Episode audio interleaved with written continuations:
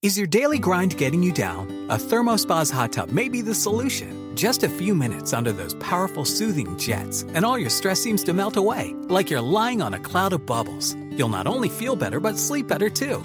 Call 877 861 4672 now, and for a limited time, save $1,250. Call 877 861 4672 or visit thermospas.com to schedule a free on site assessment.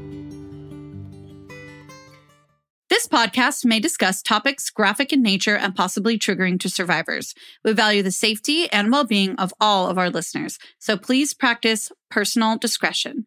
Now, enjoy the show. Hey, I'm Paige. And I'm Natalie. We're the hosts of the Murder Diaries podcast. We bonded over tacos and true crime after we matched on Bumble BFF. You know, like any normal millennial using an app to meet new friends. Every Thursday, we upload a new episode. In each episode of the Murder Diaries, we tell true crime one story at a time. One week it's my turn, and the next week it's mine. You still think it's in my head, but I'm walking with the dead. Hey, Murder Diaries listeners. We're excited to bring you two new episodes today.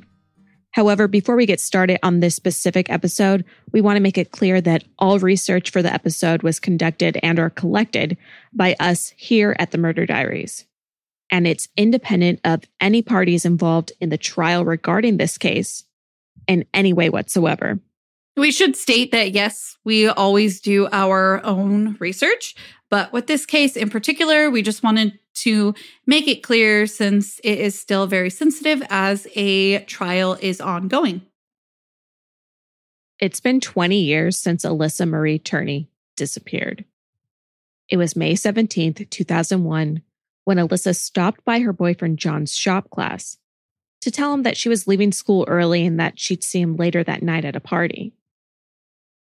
But after that, Alissa's trail goes cold. And over the years, her case got even colder. That is until a new lead led investigators to a suspect closer to home than anyone could have imagined. Now, with an ongoing trial and a family inches from justice, we're still left wondering what happened to Alissa Turney? All right, I'm taking you all the way back to April 3rd, 1984. That's when Alissa Turney was born to Barbara and Stephen Stram.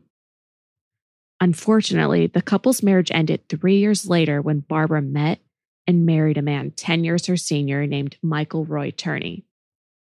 Now, Barbara and Michael's marriage sort of resulted in a modern day Brady Bunch situation because they both entered the marriage with children from previous relationships.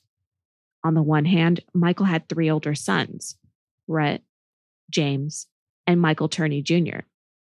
And Barbara had two children, Alissa and Alissa's older brother named John from a different father. Not too long into this marriage, maybe about a year or so, Barbara and Michael welcomed a daughter named Sarah.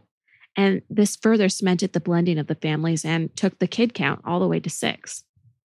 And making sure the family was blended seems to have been a critical part of Barbara and Michael's parenting strategy. Further underscoring this point, Michael and Barbara refused to allow the prefix step, as in stepsister, stepmother, stepfather, stepbrother. You get the picture in their home, at least according to a 2020 interview that Michael Turney was a part of. In the 1990s, Alissa's mom, Barbara, was diagnosed with lung cancer, and shortly after, in 1993, she passed away. Alissa is only nine years old when her mother passes away. And soon after, she's adopted by Michael, her stepfather, and raised by him along with her younger sister, Sarah.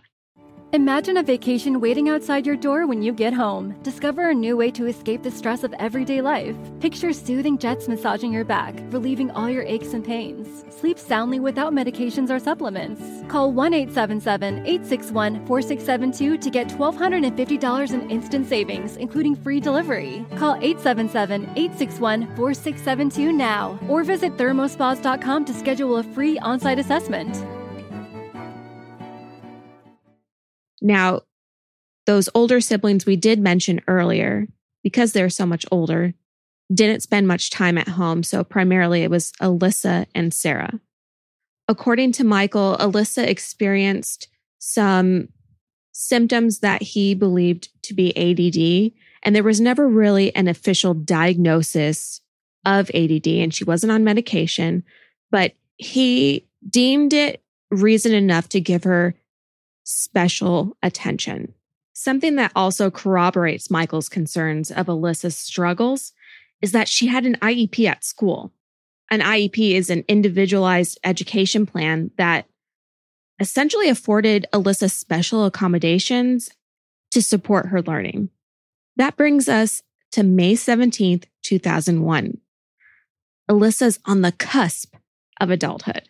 She's a fun, kind, and spontaneous 17 year old attending classes on the last day of her junior year at Paradise Valley High School in Phoenix, Arizona. The day starts like any other. Michael drops Alissa off at school and she goes to class.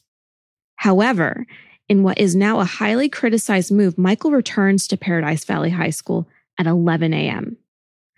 And he's there to take Alissa out of school early, despite the fact that it was already an early release day. And we know Michael did this because on her way out of school, Alissa stopped at her boyfriend John's shop class. She told him goodbye and that she'd see him later that night at an end of the year party. What was Michael's reasoning for picking her up early? All right. From what I could find, there wasn't much of a reason other than lunch. The rest of the May 17th timeline is according to Michael Turney. So let's take it for what it is. And he says that he and Alissa went straight to lunch where the two of them got in a heated argument regarding Alissa's desire for more leniency and freedoms, um, you know, a later curfew, loosening of the reins sort of thing. And her reasoning was because it's summer and she'd be a senior in a few short months. This seems like a pretty standard, normal argument for a teenager to have with their guardian or parent. You're right. It is a typical teenager parent conversation. They like to test boundaries and, you know, they're yearning for their independence at that age. And they're always trying to stay out later than they probably should. Because now, as women in our 30s, we all know that nothing good happens after midnight. Yeah, that's literally a saying. And it's a saying because you learn it in your teenage years and your 20s that if you are somewhere at midnight and you leave, it better be to go home because nothing good is going to be happening after that. And it's so true, even speaking from my own so experience. True. Yeah.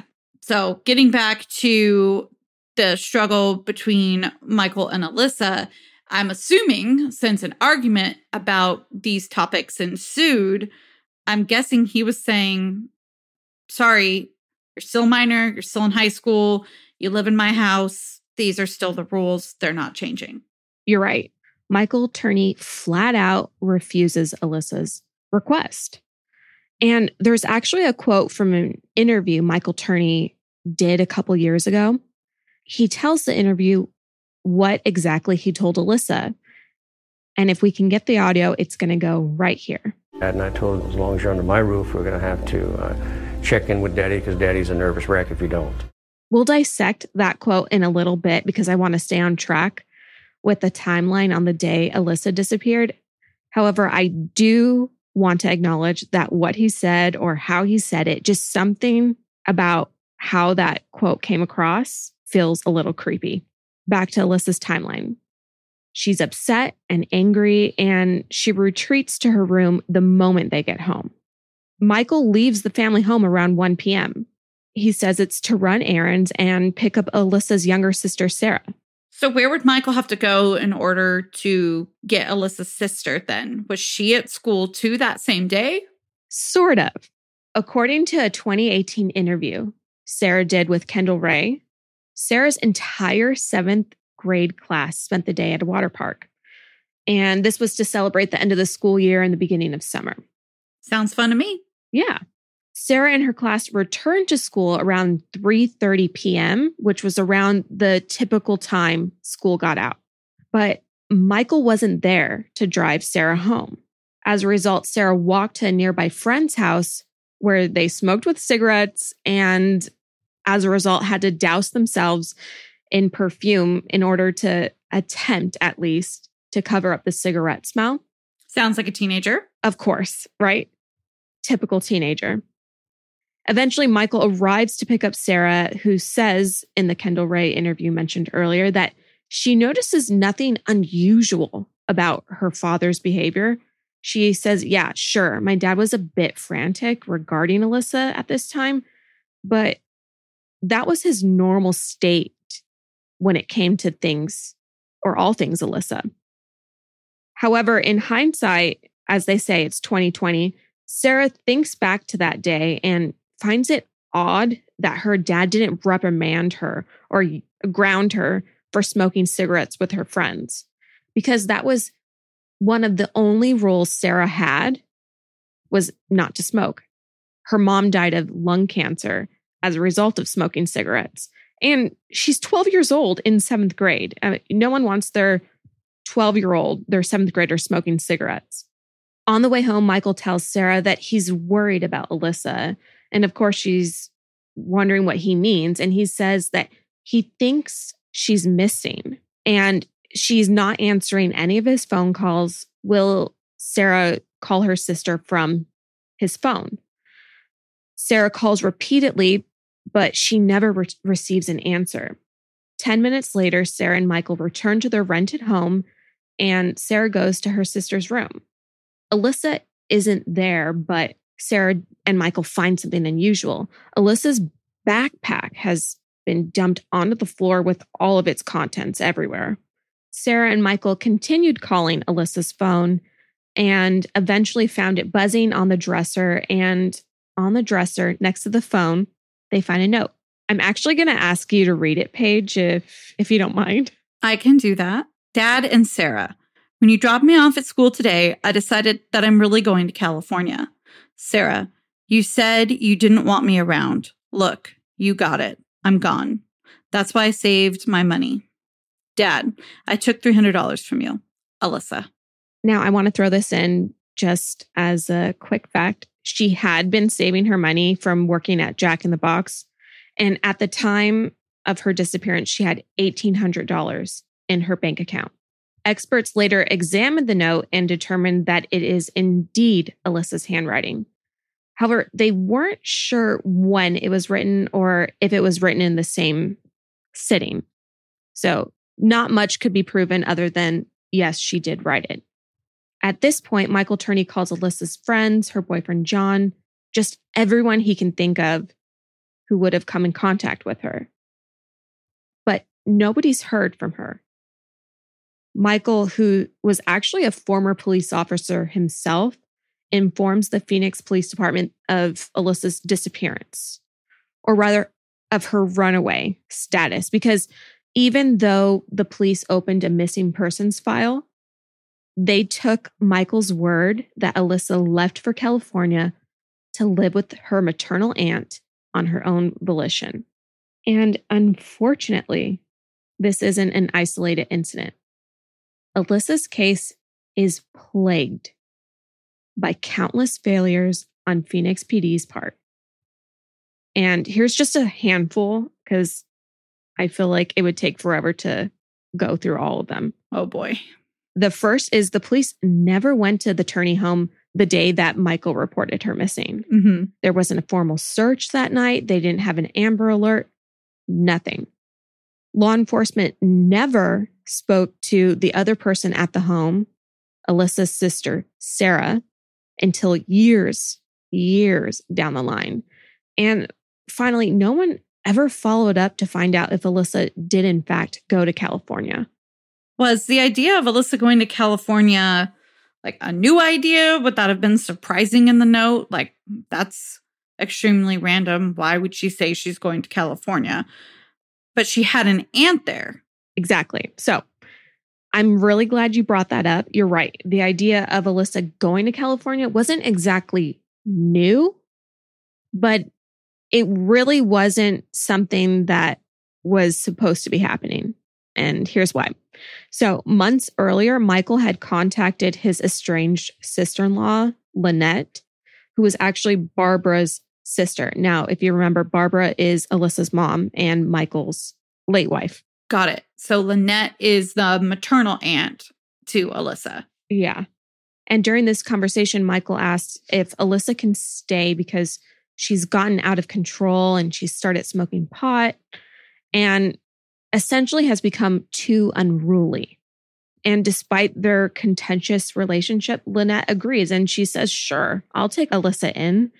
And you would think that would be good news, but Michael doesn't take it that way. He seems to be taken aback, and it's reported that Michael didn't expect Lynette to say yes and eventually told her, Never mind, don't worry about it. You know, there's been a change of plans. I don't need Alissa going there anymore. So basically, it was a plan, but Michael ended up not being in favor of it. Right.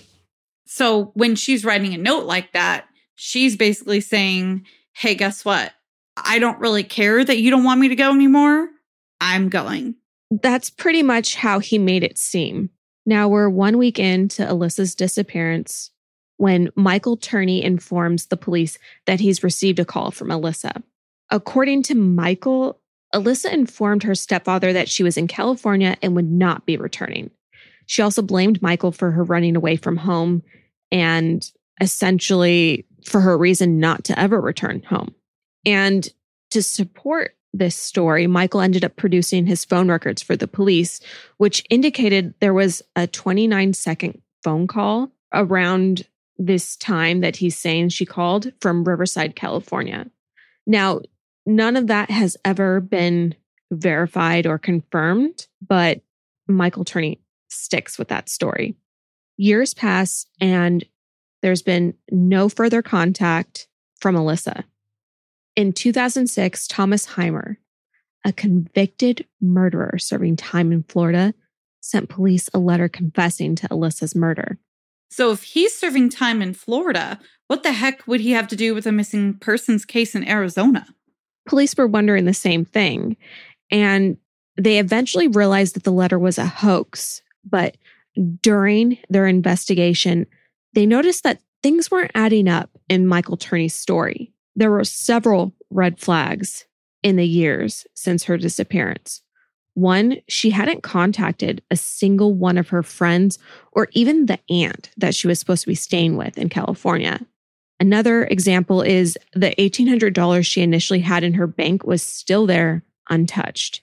Her social security number also had never been used, meaning she didn't get a job. She wasn't going to school anywhere. There was just no evidence of her popping up anywhere. The more they looked into Alissa's case, the more they learned about the twisted home life she had endured. Alissa confided in a number of people about her abuse her boyfriend, multiple friends, even her fourth grade teacher who was dating Michael at the time. Now, we did later learn that her relationship with Michael ended after learning of the abuse, but not one person ever made a report. That's so frustrating. This blows my mind. In my regular nine to five, I am a mandated reporter, so I have reported things before. All you got to do is call, fill out the report, send it in. It's such an easy thing to do when you know the outcomes could you know, really outweigh the energy that was put in to do it. You could save someone's life. Exactly. In addition to Michael's surveillance cameras set up everywhere, inside and outside the family home, he had software set up to automatically record all telephone communications in and out of the home.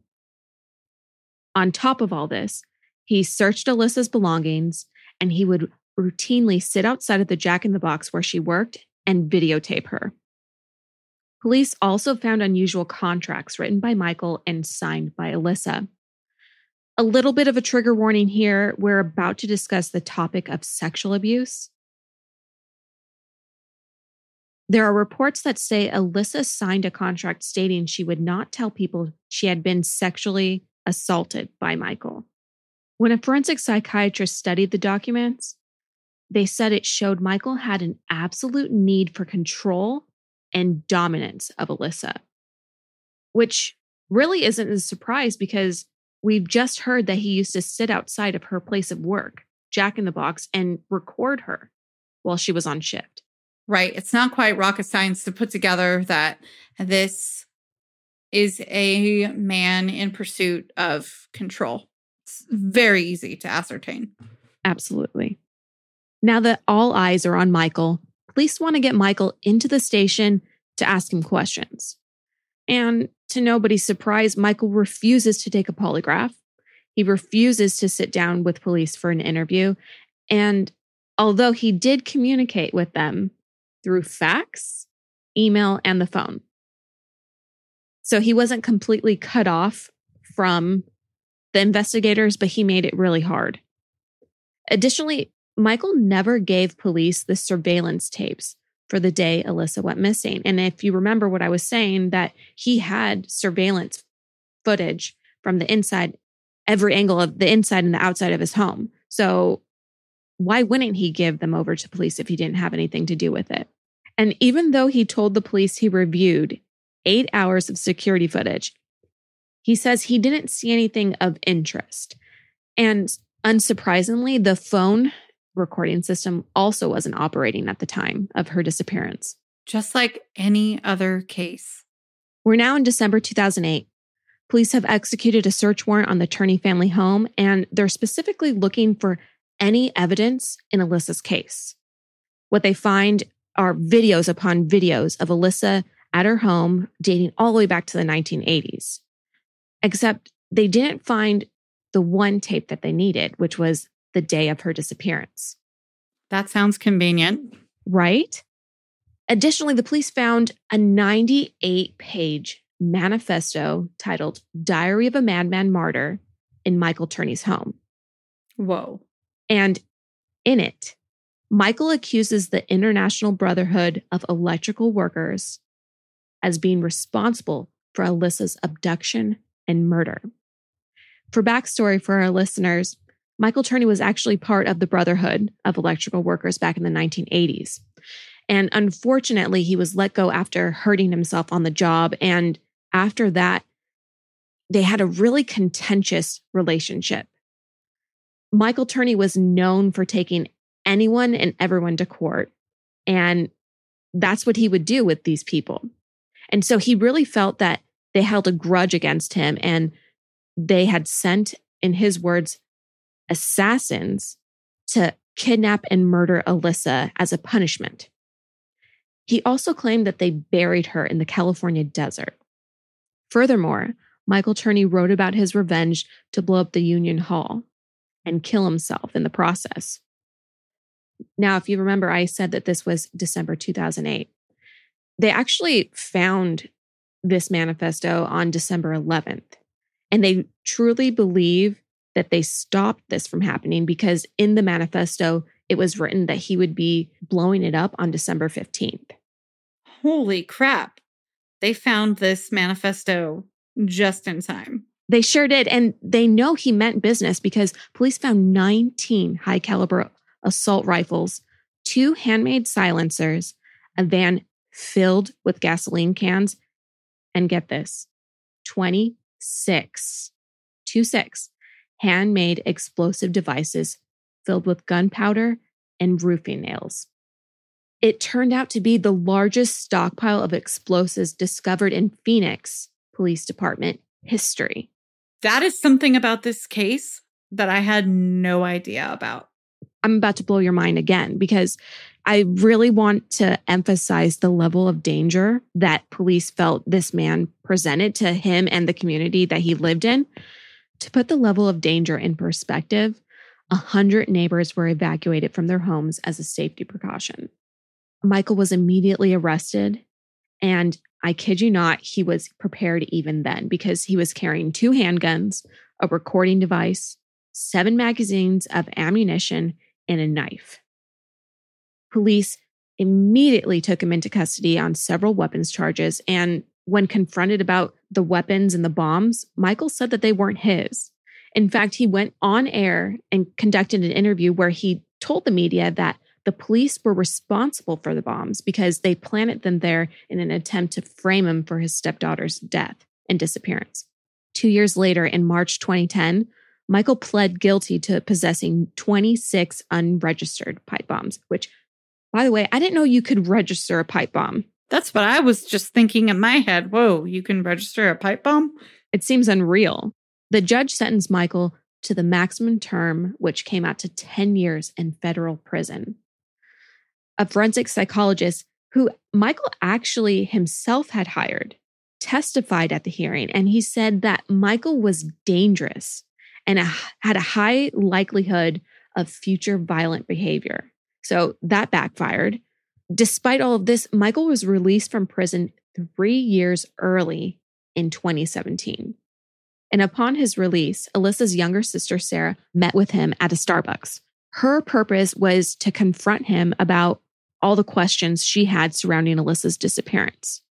And Michael told her that he would only provide honest answers on his deathbed, or if the state would agree to execute him within a week of his confession. Fortunately, Sarah went prepared and recorded the conversation. Three years later, in August 2020, Michael was arrested and charged with second degree murder in Alissa's presumed death. Following her father's arrest, Sarah took to social media to announce the news. She wrote on Twitter, I'm shaking and I'm crying. We did it, you guys. He's been arrested. Oh my God, thank you. Hashtag justice for Alissa. Never give up hope that you can get justice. It took almost 20 years, but we did it.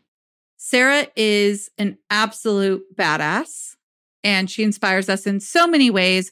You can hear her side of this story on her podcast, Voices for Justice, season one. And we actually get a chance to talk to her about season two of Voices for Justice in a surprise bonus episode that we have for you. It is already released. Go check it out. We're going to leave it here today. Until our next episode, you know where to find us at the Murder Diaries Pod on Instagram at the murder diaries pod at gmail.com and the murder diaries podcast.com. Merch coming soon. Yeah, April 5th. Mark your calendars. Now, you know what I'm going to say, but I'm going to say it anyway. If you haven't already, go rate and review us on Apple iTunes or wherever you listen. It helps us keep the good content flowing. And until then, better safe than dead. Bye. Bye. Seeking the truth never gets old. Introducing June's Journey, the free to play mobile game that will immerse you in a thrilling murder mystery. Join June Parker as she uncovers hidden objects and clues to solve her sister's death in a beautifully illustrated world set in the roaring 20s. With new chapters added every week, the excitement never ends.